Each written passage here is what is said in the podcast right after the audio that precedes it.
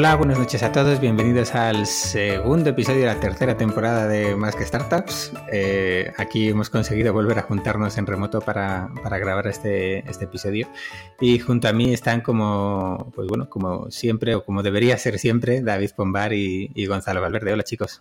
Buenas tardes, noches Alberto, buenas tardes, noches a David.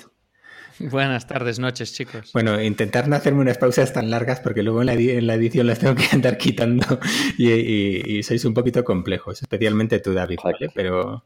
¿Qué, carácter tienes? Bueno,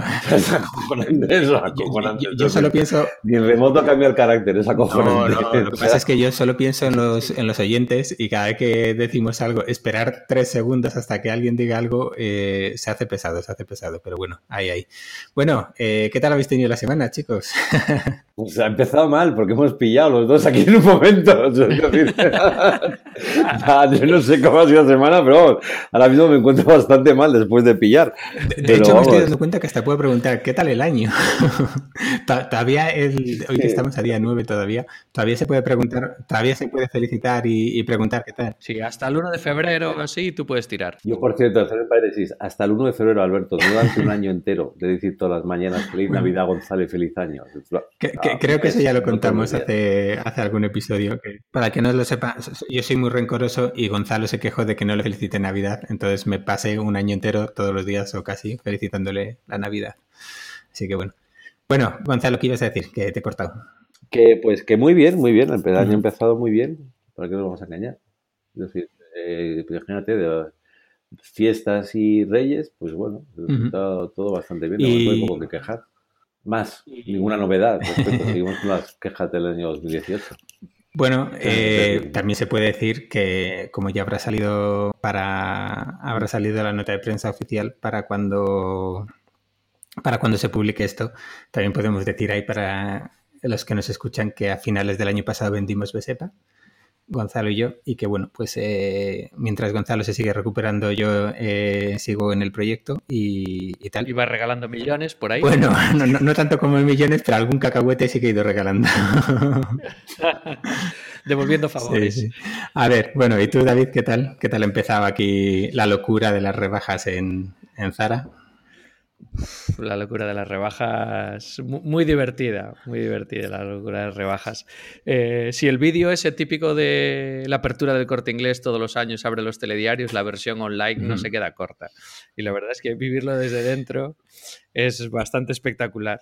Sería impresionante ver esas métricas. Sí, sí, pocas horas de sueño y algún que otro susto, pero bueno, muy, muy divertido. Ahora recuperando del resfriado de rigor a estas alturas del año.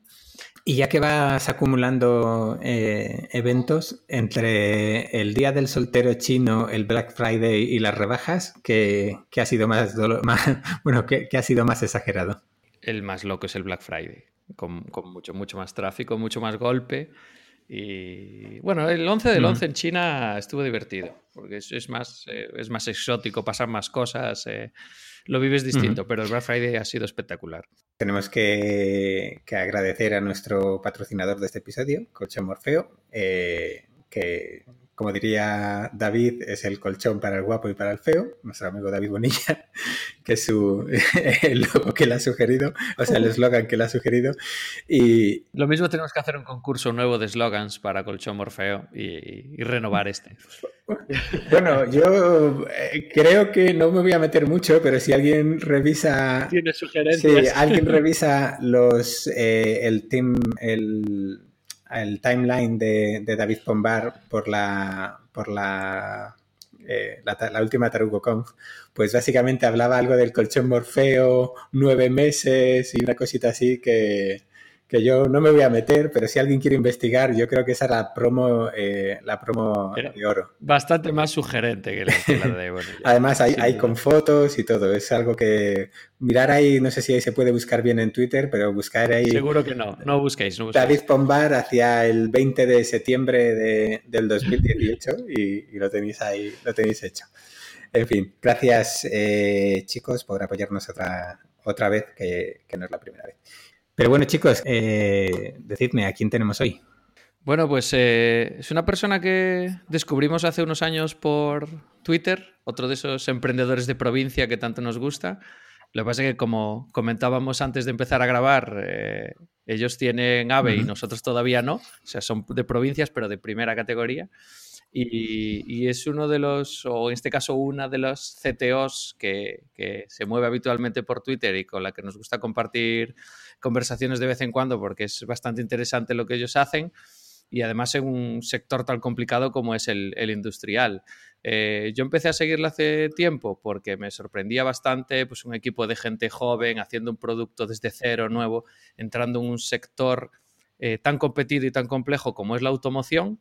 Y a partir de ahí, pues me fue enganchando un poquito el, personaje y hasta que la invitamos a venir al Nos Day a dar una charla, nos conocimos y tal. Y ahora pues eh, nos vemos poco, pero tenemos buena relación. Eh, Angélica Lozano, bienvenida. Muchas gracias. No sé cómo interpretarlo de que te fue gustando el personaje. No sé si es que. Hombre, yo tengo que decir, y aquí aprovecho también para darle un pequeño zasca a Angélica, que desde la temporada 1 llevo persiguiéndola para que venga más que startups. Y al final he tenido que mandar a David a Galicia para pasar el podcast a remoto para que, para que esté en el programa. Así que. Claro, hombre, pero era el reto que teníais de convertir en remotas las entrevistas. Os estaba entrenando. muy bien, muy bien. Bueno, pues Angélica, bienvenida. Gracias. Eh, bueno, pues para el que no nos conozca o no te conozca mucho porque no te ha ido ahí eh, acosando como David por las redes sociales, pues cuéntanos un poquito eh, primero quién eres tú y, luego pues háblanos un poquito de Melin, qué hacéis y, por qué. Mm. Pues yo soy de Palencia, pero vivo en Valladolid, por eso la referencia de David a emprender en provincias. Eh, soy ingeniera de Teleco, eh, soy doctora en tecnologías de la información y las comunicaciones. empecé trabajando en proyectos europeos para Telefónica y más de ahí salté a proyectos dentro de la casa, pero siempre internacionales. Y eh, bueno, pues hubo un momento de un poco cansancio de las dinámicas de una empresa grande, que surgió una oportunidad de casualidad, del, eh, un día que medio de estos de bajón que tienes que entras en Infojobs entonces, y justo ese día se había publicado una oferta de trabajo eh, de una empresa que no existía, que buscaba la primera persona, el, empleado cero, para ayudarles a montar un equipo ágil, y como yo tenía experiencia precisamente liderando equipos que trabajaban de, forma ágil, pues me decidí a ir a esa entrevista que fue en un bar de aquí de Valladolid y resulta que, como digo, era una empresa que iban a montar, que todavía no existía, pero que tenía una oportunidad de convertirse en un proveedor de una startup americana. Entonces, la idea era demostrar que con un equipo de ingenieros españoles podíamos estar al nivel de desarrollo del equipo que tenían allí en Boston. El problema fundamental que tenía esta startup es que allí eh, contratar es carísimo, la eh, demanda de empleo supera la oferta, entonces tienen un problema de gestión de personal muy grande, no solo en términos de salario, sino gente que se va, etcétera, y buscaban un equipo de desarrollo más estable. Entonces, eh, bueno, un voto de confianza del CTO de esa startup dijo, yo creo que si sois capaces de montarme un equipo de, ingenieros en España podéis estar al nivel. Eh, buscaban la primera persona que les ayudara a montar ese equipo y me decidí a pegar el cambio. Eh, fue un cambio que se gestó en dos semanas y el, esto, la decisión la tomé, la entrevista fue el 26 de diciembre, notificado mi jefe el 9 de enero y el 2 de febrero estaba cogiendo un avión a Boston para aprender de la mano de esos ingenieros americanos, pues cómo eran sus procesos ágiles, cómo hacían el desarrollo de producto, cómo era la tecnología en la que íbamos a trabajar. Y a la vuelta a España empezamos a montar ese equipo a un ritmo de contratación pues, de una persona al mes, más o menos. Se ve que no lo hicimos mal del todo porque en, en una conversación entre ese CTO y el CEO de otra startup americana, eh, tenía el mismo problema de desarrollo, joder, pues nosotros con España estamos funcionando fenomenal. Eh, y llegó esa posibilidad de montar un segundo equipo. Y así fuimos repitiendo el modelo de construir esos equipos, ese músculo de desarrollo plug and play eh, para otras startups que tenían un producto, que tenían pues, muy buenas ideas de negocio, muy buenos equipos de marketing, pero no escalaban en desarrollo. Entonces nosotros éramos ese ese empujón, ese músculo que te ayudaba a desarrollar especializados en tecnologías móviles, siempre que tu producto tuviera que ver con desarrollo móvil. Estuvimos trabajando en ese régimen dos, tres años, trabajando con empresas de Estados Unidos, de, Alemania, de Reino Unido, de Francia, y llegó un momento que, los, los CES de esa empresa, porque durante ese proceso yo acabé siendo CTO de, esa empresa que se llama Solidiar, dijimos, joder, nos dábamos cuenta de que empezábamos como a ver patrones ¿no? en los proyectos que íbamos aceptando como que eh, acabábamos haciendo algo más que simplemente el desarrollo, en el sentido de que jo, empezábamos a ver cosas de, ventas, de desarrollo de producto, de marketing, de las cosas que íbamos aprendiendo en nuestros clientes, que íbamos de alguna manera asesorando al siguiente que se incorporaba a nuestro portfolio. Claro, llegó un punto que dijimos, joder, pues ya está bien de hacerlo para otros, esto tenemos que saber hacerlo para un producto nuestro también. Y decidimos pegar ese cambio. Eh, buscamos inversión privada y lanzamos una spin-off de Solid Gear, que es lo que es hoy en día Mobile Lean. Nos eh, hicimos alguna pruebecita de concepto todavía dentro de Solid Gear con uno de nuestros clientes para ver si una solución de movilidad tendría sentido en el entorno de la automoción. El resultado fue bueno y decidimos lanzar esta spin-off, eh, como digo, pues con capital privado y del que ya sí me metí yo como cofundadora de, de Melin. Y así hasta hoy, cuatro años, hicimos en noviembre. Vale, pues cuéntanos un poquito, ¿qué hace Melin? Pues en Emelin o Mobilin, porque yo no sabía que no se pueden registrar nombres de empresa de menos de cinco letras, entonces el nombre oficial es Mobilin, eh, digitalizamos sistemas de producción. ¿Qué quiere decir eso? En el mundo de la industria, concretamente en el de la automoción, tienen una serie de eh, buenas prácticas. Igual que en el mundo del desarrollo tenemos las metodologías ágiles, pues ellos tienen sus sistemas de producción, algunos de ellos basados en Lean Manufacturing. Entonces, siguiendo ese símil, si el Lean Manufacturing es como nuestras metodologías ágiles, el producto de Melin es el Gira de la industria. O sea, si tu sistema de producción sigue los principios del Lean Manufacturing, nuestro set de herramientas es especialmente adecuado para ti. Le va a ayudar mucho a tu jefe de equipo a gestionar el día a día, te va a ayudar a escalar la información. Entonces, estamos em, tocando la parte de digitalización, todas las ventajas que llevan el paso del papel a un medio digital que os parece sorprendente, pero en la industria y concretamente en automoción hay un uso y abuso del papel eh, brutal todavía a día de hoy. Entonces, llevamos en la mochila las ventajas de digitalizar y además es un producto muy específico para un sistema de producción que se adapta, o sea, no tienes que cambiar tu forma de trabajar. Sigues como estabas trabajando, pero en lugar de papel, con las ventajas de la digitalización. Es, curioso, ¿no? Eh, que, la industria que creó las metodologías Lean y que, que, acabaron siendo la base del Agile y de todas estas metodologías que nosotros utilizamos ahora en el software, ahora necesita ayuda de, los newbies como nosotros para, seguir modernizándose, sí, ¿no? Sí, sí. Es eh, muy, muy llamativo porque además cuando vemos noticias, o yo por lo menos de, industria y de automoción, tenía la idea justita cuando empezamos en Melin, la verdad. En Emelin el, logo de la empresa rodea la M y limba en otro color, ¿no? Porque los socios fundadores juntamos esos dos, esas dos piezas del puzzle, gente que sabíamos de producto digital y gente que sabía mucho de Lean Manufacturing. Yo venía de la primera parte, yo de Lean Manufacturing Industria eh, no tenía ni idea. Entonces, la idea que te haces cuando ves las noticias en la televisión y tal, que salen las típicas líneas de producción con 40.000 robots, todo súper automatizado, dices, esto es tope, top tecnología, esto es lo más.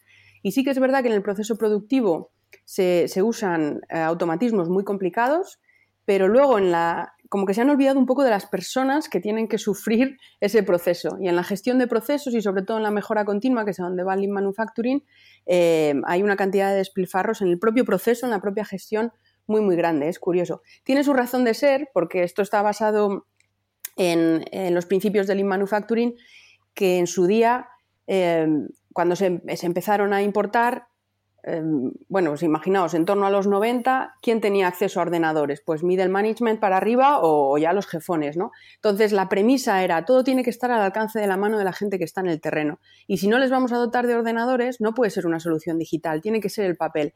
Por, eso, porque cualquiera puede coger un rotulador y rellenar un tablero que está en papel en la pared, ¿no? Y esa filosofía, esa metodología todavía sigue a día de hoy. De hecho, ahora 2019 ya eh, pues no tanto, pero cuando empezamos, 2016, 2017, sí teníamos mucha gente que cuando le presentabas el producto te decía, os, vais a dar una torta de espanto, porque es que el Manufacturing no se puede hacer digital, tiene que ser papel, ¿no? Eh, por esa filosofía de que tenía que estar al alcance de todo el mundo. Claro, ¿qué tenemos ahora? Pues que la estamos empezando a digitalizar desde el terreno. Entonces sí, tiene todo el sentido. Mantenemos el espíritu, que la gente siga pudiendo tener acceso a la información, a hacer suyos los indicadores, a modificar todo, pero con todas las ventajas de la digitalización, no del papeleo. Has comentado eh, que hicisteis una prueba con uno de los clientes que teníais eh, en la empresa, pero ¿cómo atreveros a meteros con una industria como la automovilística? O sea, ¿teníais algún contacto ahí en, bien en Palencia, bien en, pues en Palencia, no sé si era Renault, ¿no? El que estaba allí, o ¿cómo, entráis en, esa industria? Porque me imagino que fácil no será. No, no, no. La, clave yo creo ha sido el puzzle de socios iniciales que, han, que hemos montado Emelin, porque incluíamos gente del sector automoción. De hecho, los socios que vienen de la automoción es gente que está prejubilada, que lleva trabajando en, la industria 30, 40 años. O sea, es gente con mucha, mucha experiencia y con una red de contactos brutal. Entonces, eso ha sido fundamental. Podemos ser todo lo buenos que queramos, que queramos que si no te abren la puerta, eh, te quedas donde estás, ¿no? Nosotros, eso, por ejemplo, es una cosa que a mí me costó un poco hacerme a la idea cuando empezábamos a ver cosas, pues yo que sé, de ventas, de marketing, cómo organizar tu startup. Eh, es que no nos aplicaba casi nada en ese sentido. Yo qué sé, mantener un canal, un blog con contenido relevante, eh, tener mucha presencia en redes sociales. Es que esas cosas que nuestros clientes no están en redes sociales. Es que yo cuando tengo que hablar con el responsable de IT de uno de nuestros clientes no lo encuentro en LinkedIn ni en ningún lado. No, tienen esa presencia. Ahora empiezan, empiezan a estar un poco metidos en el mundillo, pero no. Entonces, para que te abran la puerta, tiene que ser de otra manera. Tiene que ser o bien referencias personales o bien un caso de uso importante que te abra esas puertas. ¿Y eh, qué ha sido en ese proceso con este tipo de clientes lo más difícil a lo que, a lo que tú crees que os habéis enfrentado? Pues em, mm. yo creo que, los tiempos de decisión eh, en todos los niveles, desde que comienza, desde eh, el tiempo de decisión para la primera reunión, simplemente. tengo ahora un caso en la cabeza que hemos estado tratando esta tarde, que es que hemos estado casi ocho meses para la primera reunión. Ya nos llevamos las manos a la cabeza porque nos echa encima el deadline, claro. Es que hemos estado ocho meses para la primera reunión. Que desde la primera reunión, los procesos de ventas, las negociaciones de los contratos, ponernos de acuerdo en cómo hacer los despliegues, o sea, eso lo, lo calculamos fatal. Cuando pusimos en marcha la empresa, como habíamos hecho nuestras pruebecitas de producto y funcionalmente tenía sentido, la gente a la que se lo habíamos presentado eh, veía el valor añadido, lo veía claro. Eh, cometimos el error de confundir a nuestro usuario con nuestro cliente y ese fue el primer, el usuario estaba convencido, pero no habíamos hecho la prueba de convencer al cliente de que alguien nos pagara por esto. Y luego calculamos muy mal los, los ciclos de ventas. Entonces eso es yo lo que peor llevo, porque veníamos, fijaos qué background os he contado, o sea, de aprender de los americanos, agilismo, todo súper rápido, decisiones ya, y era como absolutamente lo contrario. Estoy yendo a los foros de innovación de Industria 4.0 y me estás contando que quieres ser ágil, y luego cuando veo de verdad lo que hay por debajo, es, que, es que todo se eterniza. Y sigue siendo a día de hoy el, el mayor problema, yo creo. el problema, ya, ya, vamos aprendiendo a vivir con ello. pero te suena, ¿no? es, es, demasiado lo, lo, que se pueden alargar los, las conversaciones y los ciclos de venta. Demasiado. lo, lo, hemos vivido, lo hemos vivido esas cuestiones de. Luego, además, a nosotros nos pasaba que era la integración era súper fácil. Y decías, pues integración, dos semanas, pero te pasabas eso, 8, 10, 12 meses para, para sentarte y empezar. Sí. Bueno. Y, y, 24, ¿eh? O sea, tremendo. Bueno. Tremendo, Que al final te sentabas, pero desgastado no sí, sí, sí. Es, la palabra, es desgaste. Es que acabas eh, sin energías, eso es verdad. Vale, y, ahí comentabas, eh, porque no hay información sobre la financiación de la empresa, eh, comentabas un poquito la financiación privada que habíais tenido, que es por parte sobre todo de los socios fundadores de la empresa, porque me imagino que ellos Sí, eso es. No, conociendo la industria para ellos sería más fácil, perdón. Fue la, la financiación inicial, fue, fuimos los, los cinco que, que, decidimos poner en marcha la empresa. Eh, sí que es verdad que como calculamos mal, o bueno, hemos ido aprendiendo de este ciclo de ventas, eso no fue suficiente. Llegó un momento que, que necesitábamos eh, meter inversión inicial, entonces desde junio de 2017 eh, tenemos también a Caixa Invierte Industria eh, dentro del, Consejo de Administración, más se unió también otro experto, bueno, otra persona que llevaba mogollón de años en el mundo de la automoción, que vio el producto, que le convenció. Entonces ahí metimos otro, otro enchufe de dinero en 2017. Eh, principalmente por eso, porque vamos creciendo en números, muy despacito, muy despacito, pero vamos creciendo en números de fábricas, de clientes, etcétera, pero cuesta que se materialicen las moneditas en la cuenta. y bueno, ya que has dicho, cuéntanos eh, en cuántos países y cuántas fábricas estáis ahora.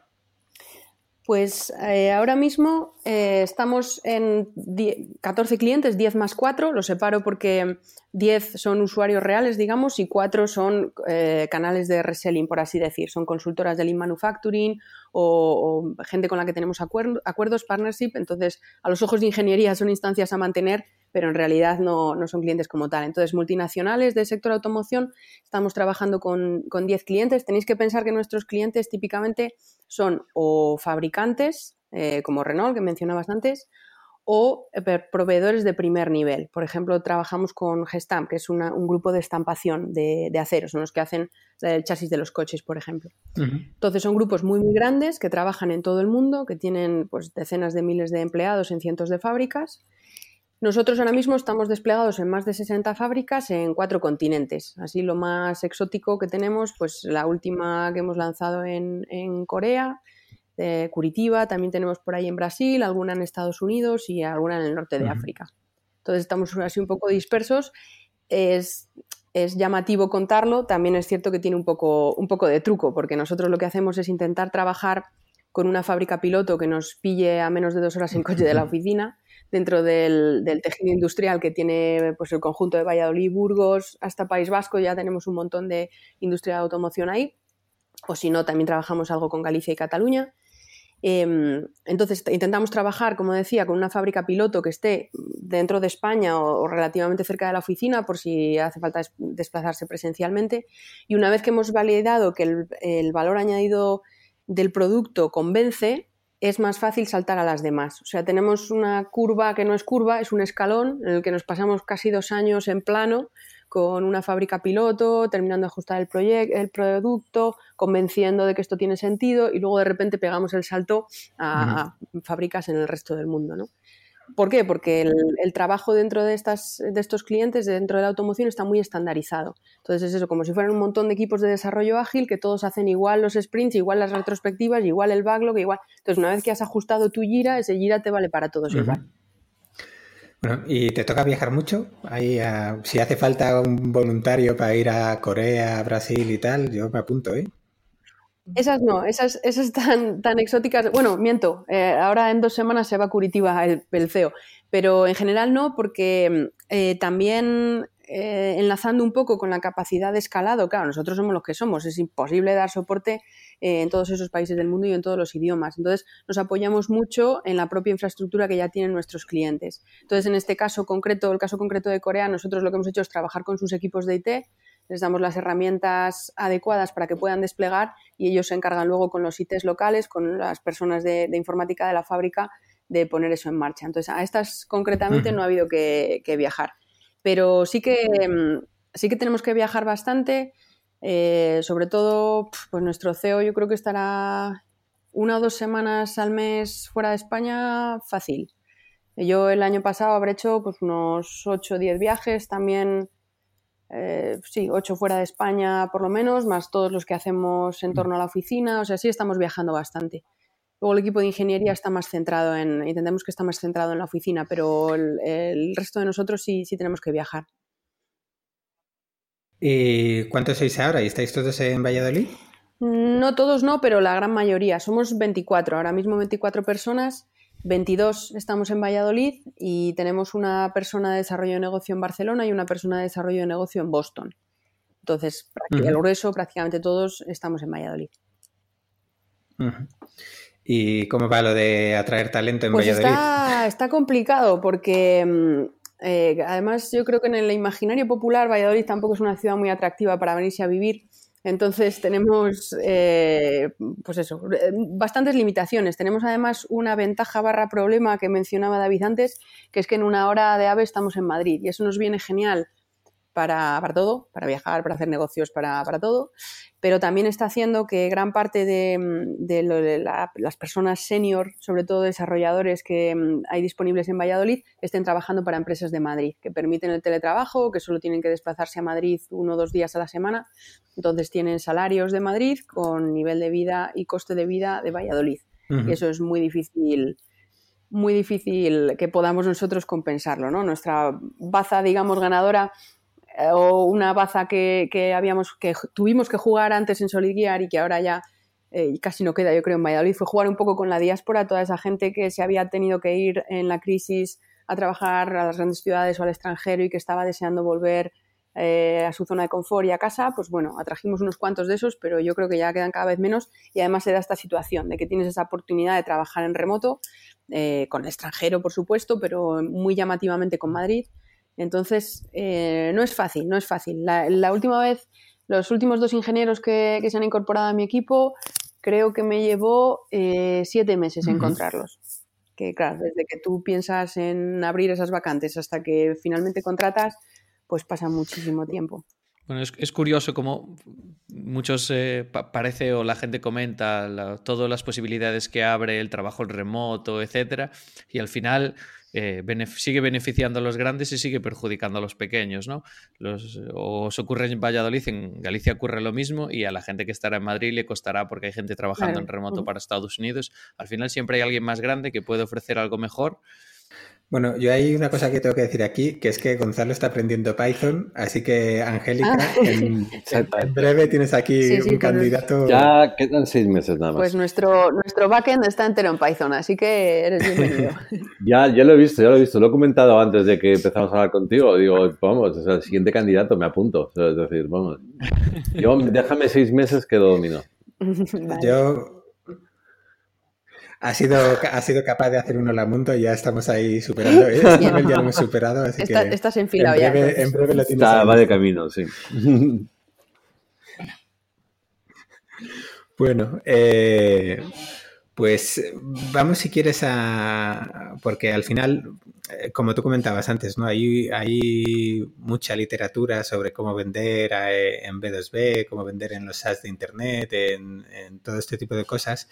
Pero en industrias como la tuya o, como nos ha pasado, por ejemplo, a nosotros dentro de lo que es eh, en BSEPA y demás, pues la verdad es que son industrias donde muchas de esas cosas no aplican, ¿no? Entonces, vamos a ver si, repasamos contigo un poquito, pues, alguna de las cuestiones que, que hacéis y a ver cómo las habéis resuelto, pues, para, para que quede un poquito constancia para otros, ¿no? A mí, por ejemplo, me llama mucho la atención, eh, porque lo he visto alguna vez por ahí y demás, eh, cómo desplegáis vuestras aplicaciones, ¿no?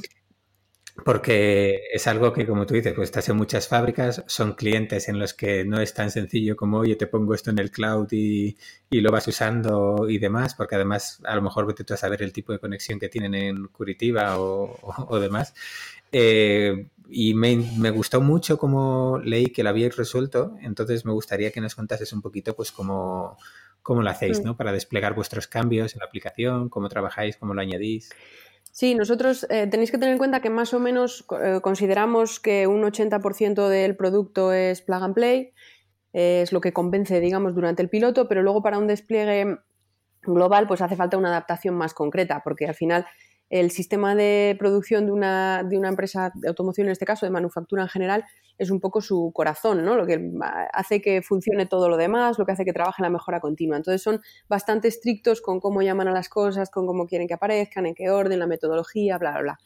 ¿Qué quiere decir eso? Que no podemos usar el mismo producto tal cual, el 100% de la base de código para todos los clientes.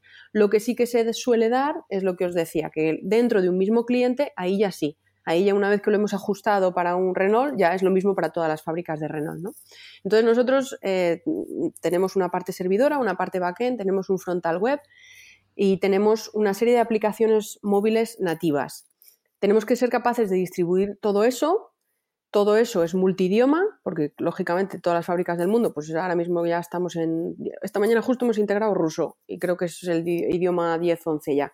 Entonces tenemos que ser capaces de desplegar todo eso en multidioma y con el sabor de cada cliente, que es ligeramente distinto. Eso da una variabilidad enorme que encima le tienes que sumar, pues lo que decías, que tenemos que tener cuidado con el tipo de conexión que hay, con las políticas de seguridad. Normalmente trabajamos mucho material multimedia, mucho fotos y vídeos. Eso en la industria te puedes imaginar que no se puede subir a una nube o no se podía hasta hace nada por miedo, políticas de seguridad, etc. Entonces, em, hacemos fundamentalmente despliegues on-premise. ¿Cómo hemos resuelto todo eso? Pues eh, partiendo de una estrategia muy sencilla, pero también bastante estricta de, control de código y de branching, tenemos en todo momento bajo control en qué punto del desarrollo estamos.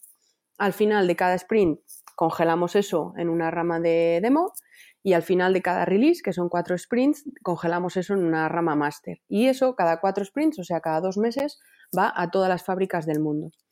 Para eso, partiendo de nuestra base de código, generamos las aplicaciones específicas y las imágenes específicas, tanto del front como del back, que va a requerir un cliente, y eso lo empujamos y lo distribuimos a todas las demás. A partir, ese es el mecanismo, digamos, básico. Utilizamos para eso Docker, lo tenemos automatizado utilizando Ansible y estamos continuamente verificando que no hemos roto nada con Jenkins. Ese es como la, eh, el ciclo sagrado que mantenemos a día de hoy. Esto nos permite, por ejemplo, esta mañana que hemos tenido que, desplegar un, hotfix en un cliente que tiene 14 fábricas en tres continentes, pues todo, el tiempo de compilación, generación de las imágenes, eh, pasar esa información por la red, tenerlo activado, nos ha llevado 40 minutos. Si no tuviéramos todo ese proceso de automatización en marcha, pues no seríamos capaces de ser así de reactivos, ¿no? De desplegar un hotfix en 14 fábricas en todo el mundo en 40 minutos. Claro, ¿qué pasa? Que eh, cada cliente, dentro de que ese es el funcionamiento básico, cada cliente, es difícil explicar esto sin dibujos y sin cajas, ¿eh? pero dentro de este, de este, funcionamiento básico, cada cliente tiene sus particularidades. Por ejemplo, hay gente que no nos da acceso remoto a sus servidores por políticas de seguridad, que es lógico en cierta manera. Entonces ahí tenemos que trabajar en coordinación con sus equipos de IT, eh, empujamos en su registry de Docker y son ellos los que a partir de ahí continúan el despliegue al resto de fábricas del mundo. O al revés, tenemos clientes que no quieren ni oír hablar de, ni de Docker, ni de despliegue, ni de... Y entonces lo que hacemos, eh, ni siquiera a veces de mantener un servidor en instancias internas. Entonces ahí sí habilitamos servicios en la nube. Entonces tenemos todas esas variabilidades. Estamos manteniendo servicios cloud, servicios on-premise, servicios que desplegamos nosotros, servicios que despliegan los clientes IT. Yo me imagino ese momento en el que, ah, eso pues, a ese, como tú decías antes, a alguien, un director de IT que ni siquiera está en LinkedIn, que no está tal, y dices, no, te voy a poner aquí una cosa que se llama Docker con un Python, con un no sé qué, y ¿cómo lo, pues cómo lo aceptan? ¿Lo, ¿Lo, llevan bien o simplemente dicen, bueno, yo confío en ti, que sea lo que Dios quiera? O... Pues hasta hace unos, o sea, hace un año o dos años era complicado porque efectivamente no tenían mucha idea de lo que les estabas hablando. Por eso os decía que Aquí nos hemos movido mucho, tanto la parte de ventas como la parte IT, a golpe de caso de éxito, o a golpe de, ser capaces de convencer para poner en marcha algo, lo que sea, y entonces cuando vas viendo que la cosa fluye, que no te hago la vida más difícil y todo esto, es cuando empieza a entrar el discurso, ¿no? Cuando empiezan a confiar que la, la idea que les estás proponiendo es buena. Eso ha sido hasta hace un tiempo. Sí que es cierto que ahora eh, ya empieza a haber responsables de digitalización en todos nuestros clientes, ya empieza a haber responsables de industria 4.0, empieza a haber responsables de estrategia cloud, entonces ya estamos hablando en otros términos. Ya eh, la gente cuando le dices Docker no se lleva las manos a la cabeza, eh, ya un poco se hacen a la idea de, lo que están tratando, incluso tienen nubes privadas, entonces empiezan a, a pedirte despliegues en la nube, pero en su nube.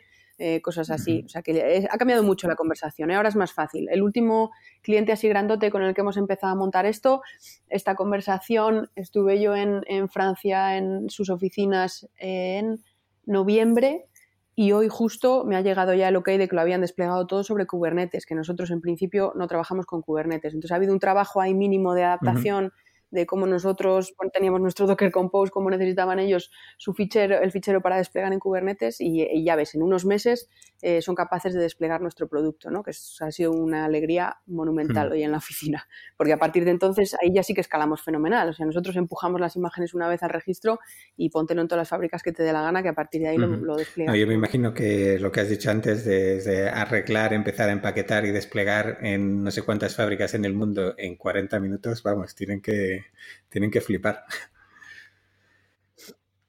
Mm, sobre todo, además, cuando eh, flipamos nosotros mismos a veces cuando paramos a, mirar hacia atrás, porque es que venimos, la primera fábrica que desplegamos, que también esto está en el top 3 de mejores decisiones de la historia de Melín, la primera historia que desplegamos eh, fue a hora y media de París. O sea, eh, sí, es verdad, Valladolid tiene Renault, pero no, nosotros nos fuimos a hora y media de París. Entonces, de aquella, las aplicaciones móviles las desplegábamos todavía porque no queríamos ir a través del market, bla, bla. Bueno, con cable con, desde nuestro Mac. O sea, cada vez que había que resolver un bug, había que coger un avión, hora y media de coche de alquiler, ir a la fábrica y actualizar las aplicaciones en todos los iPads. Entonces, cuando vienes de aquello, que ya es de abuelo cebolleta, porque muchos de los que están en la empresa no lo han vivido, claro, eh, joder, pues es que es, que es, una gozada ver cómo, cómo, trabajamos ahora. Ha sido fruto también de una obsesión muy grande en los últimos meses con que no escalábamos, con que si, lo, si hacíamos las cosas, si no hacíamos las cosas bien, nos moríamos porque no teníamos pasta en el banco. Y si hacíamos las cosas bien, nos moríamos porque no llegábamos, no escalábamos, ¿no? Entonces ha sido una obsesión total con, con ir optimizando esos, esos tiempos, eh, ir optimizando, automatizar absolutamente todo lo automatizable para llegar a ese punto. Y aún todavía tenemos cosas que mejorar, ¿eh? cosas de estas que vas tirando del hilo y sabes que todavía lo puedes hacer mejor. Entonces, seguirán bajando, seguirán bajando esos tiempos. Y ya que has dicho que, pues bueno, el 80% de, del producto es común, pero siempre hay personalizaciones en todo, ¿cómo, gestionáis, ¿cómo gestionáis eso? O sea, ¿cómo gestionáis? Al final tenéis como realmente, pues eso, 15 versiones de, de vuestra aplicación, aunque compartan una gran parte del código, ¿cómo gestionáis eso? En general, eh, la base de código es la misma. Lo que hacemos es activar o desactivar ciertos módulos. Bueno, hay dos partes. Una que es eh, puramente semántica, es la, gente hace la misma dinámica pero le llama distinto. Entonces nosotros cuando empezamos a recibir el feedback de diferentes personas, eh, imagínate, pues yo hago sprints de dos semanas, pues yo hago sprints de tres semanas, pues yo hago sprints de cuatro semanas. Vale, nosotros lo que modelamos es el concepto de iteración y tú vas a ver en la etiqueta que pone sprint y durará dos semanas, tú vas a ver que pone sprint que durará tres semanas y así, ¿no? Pero la base de código que hay por debajo es la misma. Entonces, solemos esperar al menos a tener un par de casos de uso o al menos a, vislumbrar que esto le va a servir a un par de clientes y al final se lo acabamos desplegando a todo el mundo como, novedad. Y si no, se desactiva. Funcionamos con, con feature toggles para poder eh, activar y desactivar partes del sistema. Sí que es cierto que la parte de código que en casos muy concretos que hemos tenido que hacer integración con sus sistemas, es así. En el empaquetado de las imágenes al resto de clientes no va por una cuestión de confidencialidad también, claro. Pero en general la mayor, mayor parte del código es la misma para todos. Es una cuestión de, configuración razonablemente compleja pero controlada que hace que cada uno vea lo que tiene que ver. ¿Y habéis tenido que decir muchas veces no a los clientes? ¿Alguno que os pide una customización excesiva de algo que decís, oye, pero es que no, si esto lo puedes resolver así o, así, o, de momento todavía estáis en ese momento en el que amén, amén, amén. No, es la, es la, lucha diaria. Lo que sí que es cierto es que eh, creo que está funcionando bastante bien esta idea de, bueno, vale, ya me has dicho que esta parte no te vale, pero después de cuatro años de desarrollo, el producto la verdad es que ha crecido un montón. Y ahora cuando vamos a dar la formación inicial a una fábrica, pues ya vemos que nos lleva varios días, que es mucho contenido, vamos priorizando, dejamos cosas sin enseñar porque si no es demasiado para el usuario final. Entonces, em, joder, ya vamos teniendo un producto que mm, hay maneras de, dar servicio a casi todo lo que nos van pidiendo los clientes. Y lo que suele funcionar, como decía, es, vale, ya sé que este módulo no está como tú lo quieres, pero es que tenemos otros cinco que ya te van a aportar valor si te pones a usarlos. Entonces, eh, digamos que vamos ganando tiempo y vamos ganando confianza en esa relación con el cliente para no es un no tajante, sino un ya vamos viendo cuando empieces a entender las ventajas de la digitalización. Vale, luego vamos a volver a esa parte de la formación, pero antes de, que se me olvide, eh, sobre esta parte de nuevas funcionalidades y demás, eh, me imagino, pues, no sé, pues volviendo al ejemplo del SaaS de Internet, pues eh, al equipo de productos se le ocurre, bien viendo a los usuarios o tal, se le ocurre eh, una nueva funcionalidad, la pone, la despliega y al que le guste bien y al que no, pues ahí se queda, ¿no? Me imagino que en este tipo de clientes, por mucho que incluso hagáis algo para un cliente, el desplegar una nueva funcionalidad en, en 16 fábricas, algo así, tendrá que ser un proceso que pasará su aprobación o, lo que sea. ¿Cómo, ¿Cómo funciona eso? ¿O simplemente metéis y lo desactiváis hasta que lo vean o cómo lo hacéis? Eh, de nuevo ahí nos apoyamos en la infraestructura que ya tiene montada el cliente. Tenemos esa suerte o oportunidad o cosa que hemos sabido aprender. Eh, los sistemas de producción de, los clientes, estas buenas prácticas que ponen en marcha en cada una de las fábricas, normalmente están apoyados por un equipo de mejora continua, por un equipo de sistema de producción, que se encarga de velar porque se respeten los estándares, porque efectivamente funciones como tienes que funcionar, o sea, como Scrum Masters que tienen distribuidos en todas las fábricas. Y ese Scrum Master suele tener un jefecillo que es el que toma las decisiones de, qué se incluye y qué no se incluye en el sistema de producción. Entonces, efectivamente, pasamos esa especie de, proceso de validación con, una, con, un interlocutor de cada cliente. No es tan complejo por eso, porque es una vez que esta persona responsable dice esto vale, respeta los estándares, aporta valor en nuestro sistema de producción, ya no hay duda, ya así que se despliega y ya está. Entonces, eh, trabajamos con ellos de esa manera. Es la persona que, a través de la que nos llega el feedback y a la que nosotros comunicamos las nuevas funcionalidades o las nuevas posibilidades del sistema si quieren que se lo activemos. ¿Y alguna vez se os ha ido la mano y habéis metido una funcionalidad que no tocaba y alguien se ha tirado de los pelos? O... Sí, pero en general, bueno, eh, nos ha pasado un par de veces, estoy ahora en la cabeza con un par de ejemplos concretos, de además, eh, dentro de la fiebre lean aplicada al desarrollo de software, decir, bueno, como esto que acabamos de hacer es mucho mejor que lo anterior, nos cepillamos todas las líneas de código anteriores porque es que lo van a flipar con esto nuevo que hemos sacado. Y según lo sacamos, pues no, pues les gustaba más lo anterior. Eh, pero ahí sí que es verdad que, en, en los dos casos que tengo ahora mismo en la cabeza, ha sido más la primera reacción por inercia de, oye, que yo venía trabajando de esta manera hasta ahora y me lo has cambiado y no me gusta nada. Pero en el momento que lo dejas rodar no hemos tenido que, revertirlo. En general, hasta ahora hay catástrofes gordas de, a la hora de sacar una funcionalidad eh, no hemos tenido. Hemos tenido alguna funcionalidad que se usa muy poco, eso sí, pero hasta el punto de, tener que revertir una decisión, no. Bueno, pues eh, está fenomenal. ¿Y cómo hacéis, ya que lo estamos hablando ahora, y es algo que pues, también te he oído en alguna ocasión, y, pues me gustaría saber un poquito más, cómo hacéis a la hora de, de, formar a, pues dices, hay decenas de miles de empleados en, en, un cliente, en fábricas que utilizan vuestra herramienta. ¿Cómo hacéis para, formar a, toda esa gente? Antes has comentado pues que ibais a, a veces a, la fábrica a formarles. ¿También os apoyáis en esa estructura de la fábrica y les dais el material y que ellos se formen como quieran o cómo lo hacéis? Sí, exacto. Bueno, tenemos dos, dos mm, maneras de enfocarlo. La primera, al estar customizando mucho el cliente exactamente al sistema de producción, a su léxico, sobre todo la parte del léxico es súper importante para ellos. Nosotros en eso parece una bobada porque no es algoritmia técnica que te cagas por debajo, pero sí que tenemos que tener cuidado con gestionamos multidioma y multiléxico. O sea, la misma frase en español no la ven igual todos nuestros clientes. Y eso que parece una chorradilla o una pijotería que se le antoja a algún cliente es súper importante para ellos, porque cada uno habla su idioma al conseguir eso, cuando una persona entra en el sistema, está leyendo los, mismos carteles, las mismas etiquetas que ya ve en sus paneles de papel. Entonces, es muy intuitivo para él saber lo que tiene que hacer. Entonces, es una, cosa que trabajamos mucho precisamente porque revierte en que es menos necesidad de formación. Y luego, por otra parte, si nos eh, aprovechamos de su infraestructura, nos aprovechamos, bueno, también ellos lo prefieren así, y normalmente formamos a los responsables del sistema de producción, de forma que son ellos los que luego van polinizando las fábricas. Aún así, eh, hemos llegado a un punto en el que no escala las, ir a formar a todos los responsables de los sistemas de producción. Entonces, ahora estamos bueno, considerando alternativas como pues, eh, quedar, digamos, en una fábrica del grupo y que vayan el resto de responsables del sistema de producción a esa fábrica, de forma que con una formación formas a 10 o 12 personas. O aquí en Valladolid tenemos una escuela Lean eh, de Renault Consulting, que, es un centro de formación, digamos, muy interesante. Entonces, en una colaboración que tenemos con ellos, pues también podemos utilizarla para que vengan a la escuela y, y enseñarles en esta escuela Lean eh, está preparada ya para metodología Lean, bueno, pues metodología Lean con nuestras herramientas.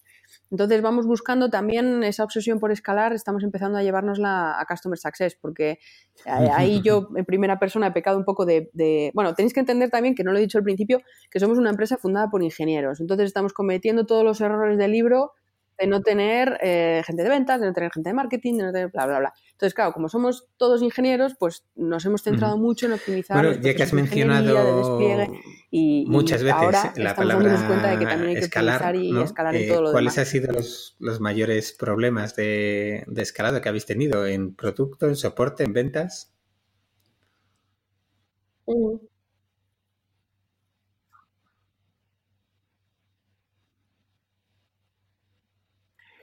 Pues son todos de eh, el capítulo de, personas, de recursos humanos, porque en la parte de producto tenéis que pensar que, aunque estemos en muchas fábricas y tal, al final, eh, no sé, ahora mismo no sé de, memoria el número medio de usuarios por planta, pero no creo que estén por encima de 100. Eh, sí que tenemos alguna planta con 600 usuarios, pero también tenemos algunas que son 10 o 20, si están en fase piloto. Entonces, no hay una sobrecarga grande en, términos de, peticiones a la API o de uso simultáneo del sistema. O no, porque además las cosas, las dinámicas del sistema de producción suceden en momentos determinados del día, pero no suceden todas a la vez tampoco. Entonces, en, términos de escalado eh, del producto todavía no hemos tenido problema pero sí, eh, pues lógicamente, ancho de banda de desarrollo, cuando de repente todo el mundo te pide cosas y, no puedes sacarlas al ritmo adecuado. Las ventas, como digo, es un proceso muy manual, muy de puerta a puerta, muy de conocer a la gente, muy entonces ahí eh, hemos tenido históricamente un cuello de botella. Y ahora nos está pasando con, con, Customer Success, sobre todo la parte de la formación, no tanto la parte del soporte, resolución de dudas y tal, que también lo tenemos bastante bien procedimentado, pero la parte del lanzamiento inicial de una fábrica, de ese 80-20 que tenemos que configurar, hasta que entendemos el 20, hasta que entendemos cómo es tu proceso productivo, cómo organizas tu planta, cuál es tu léxico, eso nos lleva, nos lleva mucho tiempo y es difícilmente automatizable con las herramientas que, que nosotros conocemos al menos. Entonces eso es, siempre, siempre nos lo encontramos en, personas, en que necesitaríamos más gente, pero claro, por otra parte también conseguir, eh, imagínate, en ventas, pues eh, metemos otros 10 de ventas. Pues no vale, porque no a cualquiera le abren la puerta en nuestros clientes, ¿no? Entonces tenemos que trabajar con gente a lo mejor ya conocida en el sector, que venga con, una red de, clientes o de contactos ya propia, o que sea respetable porque ha trabajado antes en no sé qué empresas. Entonces no es tan fácil, no es tan fácil como decir, pues contrato otros 14. En el caso de Customer Success, por ejemplo, nosotros eh, necesitamos gente que hable tres o cuatro idiomas y eso no es fácil de conseguir en Valladolid. Bueno, ni en Valladolid ni en ningún sitio, pero... Bueno, ahí a lo mejor David te puede ayudar porque ellos están en ¿cuántos? ¿180 países? Sí, pero, pero vamos, te sorprendería. Pues yo no tengo, no tengo mucho más que añadir. No, la verdad es que a mí me, ha gustado mucho conocer un poquito más acerca de, la historia de Emlink y un poco de las cosas que hacen, que hacen ellos en ese sector. La verdad es que es súper, súper interesante. Y bueno, no sé si nos ha quedado un poco techy la conversación, ¿eh? porque para el tipo de gente que suele escuchar el podcast nos hemos ido mucho a terminología. Igual vamos a tener que añadir un glosario después en el, en el blog con traducción. Bueno, pues vamos a, ir cerrando un poquito esta parte. Yo quizás quería terminar con una, con una curiosidad, pero esta vez lo voy a hacer como pregunta y no como afirmación, porque en la primera temporada la, la liamos mucho con Leeds Origin cuando estuvimos hablando de Ana, que también tenía una tenía su PhD y le preguntamos cómo una música había terminado, eh, o bueno, como una pianista había terminado en, en este mundo. Eh, ¿Tú has jugado baloncesto? Sí. ¿Has jugado en serio baloncesto o solo hay? No sé, como ha habido a veces comentarios cruzados en Twitter, pues ya digo, voy a preguntar. Yo estuve, bueno, yo eh, empecé con 8 años o una cosa así y estuve jugando hasta los 27. Estuve jugando en, bueno, en un equipo de, Palencia, en el equipo de mi cole de toda la vida, filipenses, que está en, Primera Nacional. Primera, que no es la liga más alta, por encima todavía hay otras dos con otros nombres, ¿no? Pero sí, era una liga federada nacional, de hecho, eh, todo mi conocimiento de Galicia, en gran parte, se lo debo a, a, los viajes que nos pegábamos a jugar ahí en el Ferrol el domingo a las 10 de la mañana que salíamos a las 2 de la mañana de Palencia para llegar, calentar y jugar el partido. ¿no? Entonces sí, sí he estado jugando, no profesional, pero, pero sí. No, es que ha, habido a veces alguna coña sobre algún evento y tal, y Ay, vamos a quedar para jugar un partido, y siempre te mencionaban a ti, digo, a ver si va a ser ahí profesional y, y, no, y no, lo sé, así que me quito las pinillas. Uy, las pinillas, las pinitas. Bueno, como no hacemos vídeo todavía, no pasa nada si, si he hecho cualquier cosa. En fin, pues bueno, como sabrás, pues básicamente tenemos, tenemos un... Bueno, antes teníamos más secciones eh, recurrentes en el programa. Este año le hemos reducido básicamente a la, a la pregunta encadenada, ¿no?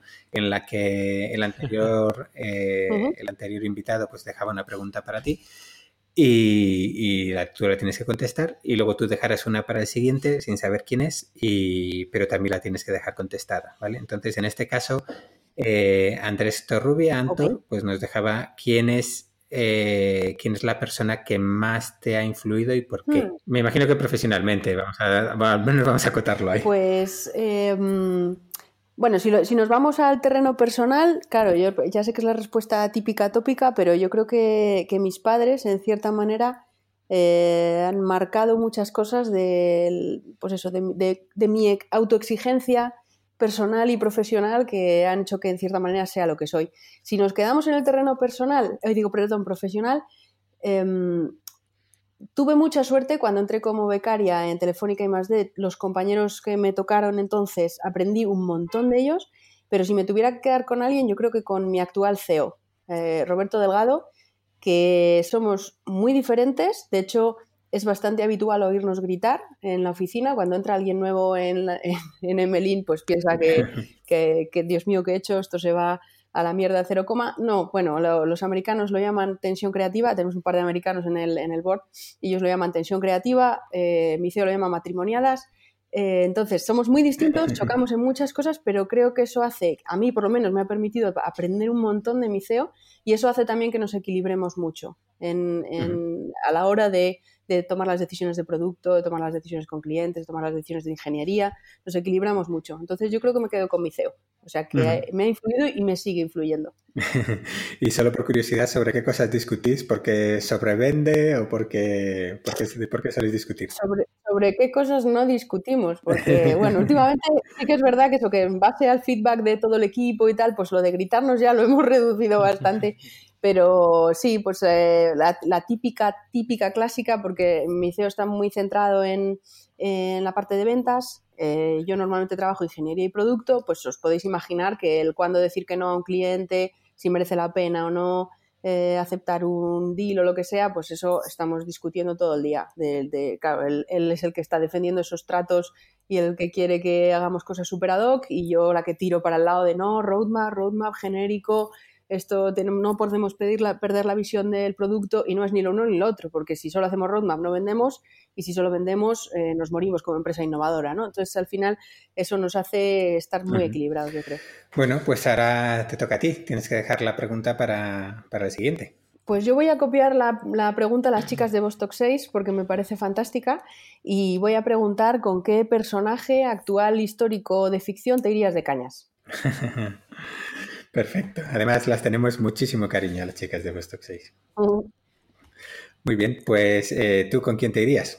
Pues yo le voy a copiar también la respuesta que dio Sofía Benjumea. Eh, me iría con los Minions. Porque me, me parece, sobre no sé si por los mismos motivos que Sofía, pero en mi caso porque me da la sensación de que me permitirían desconectar el cerebro, desconectar un poco ya ni, no hay ni startup, ni desarrollo, ni entrega continua, ni no, no, no. es estar eh, disfrutando y estar feliz y estar a gusto. Y de hecho, mi grupo de amigos es de un sector absolutamente diferente y es algo que, que agradezco muchísimo. ¿no? Es cuando sales a cenar que nadie te esté preguntando por nada que tenga que ver con la startup, creo que da mucha salud mental. Así que por esa razón me iría con los Minions. Y bueno, y ya con esto vamos a, cerrar. Muchas gracias, Angélica, por dedicarnos este ratito. Muchas gracias a vosotros, un placer. Y eso, pues, gracias también a vosotros, David y, Gonzalo. Eh, hasta iba a decir la semana que viene, pero no sé, ahí no sé cuándo, cuándo volveremos a, a, quedar, pero bueno, estamos, estamos mejorando, estamos mejorando.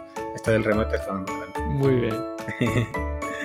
Nos vemos. Venga, chicos. Nos vemos pronto. Un abrazo, hasta luego.